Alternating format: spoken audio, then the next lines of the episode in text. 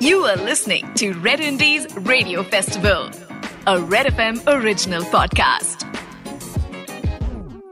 Sumedha Karmahe and Mantaneja. Sumedha has performed in different television shows. She's done playback in five different languages.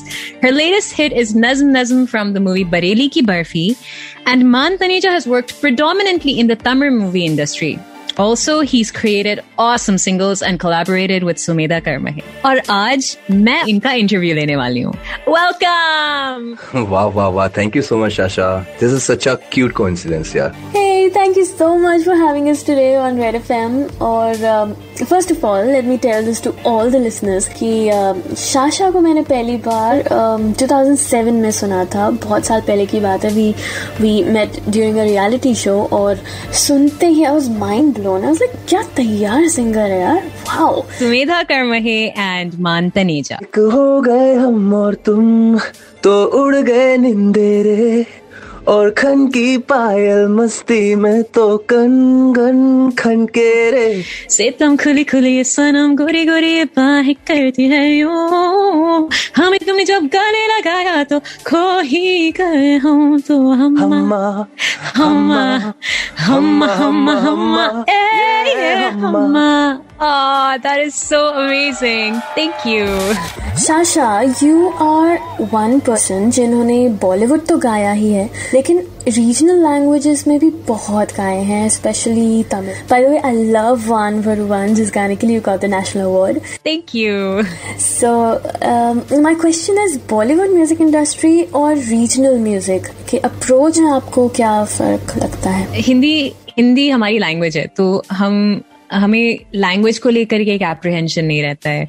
जब आप किसी और language में गाते हो तो एक एडेड ओनस रहता है उस चीज़ का। There is an additional responsibility कि आप उनके लैंग्वेज को आप अब्यूज ना करो इसी तरीके से तो वो एक एक्स्ट्रा एफर्ट लगाना एक एक्स्ट्रा सेंस ऑफ़ रिस्पेक्ट उनके लैंग्वेज के प्रति आई थिंक वो बहुत ज़रूरी होता है जब आप दूसरे लैंग्वेज में गा रहे होते हो and I think I feel Tamil feels like a second home second language now Hindi से ज़्यादा in so many ways because मैंने तमिल में कुछ पचास साठ गाने गा रखे हैं so um, I think I, I I do feel very comfortable with the language now but I think that is one stark contrast Hindi industry में and Tamil industry में at least when it comes to delivering a song ये difference मुझे लगता है अब वापस आते हैं इश्क दी डोरियाँ पे क्या कहते हो थोड़ी लाइव जैमिंग हो जाए तुझसे शुरू हुई जीने की चाहतों को तूने पना दिया वो दरमिया हमारे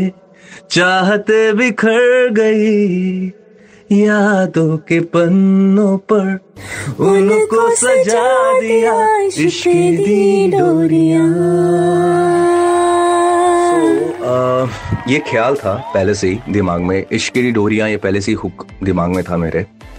सो मैंने सोचा कि चलो गौरव पांडे जो मेरे लिरिक्स राइटर है उनको भेज के देखता हूँ। उन्होंने इसको सुन के कुछ लाइंस मुझे भेजी। बहुत ही बहुत ही सुंदर लाइंस थी। तो कंपोज मैंने किया इसके ऊपर। और जैसी धुन बनी तो मैं इतना एक्साइटेड हो गया। मैंने सोचा कि चलो यार, सुमेधा को भेज के देखते हैं। सुमेधा की आवाज़ में जा सकता, क्योंकि पहले हम काम कर चुके थे एक गाने पे। तो उनको भी पसंद आया तो मुझे बहुत खुशी हुई। फिर डिसाइड किया कि लेट्स रिकॉर्ड इट यार, और बढ़ते फिर आगे।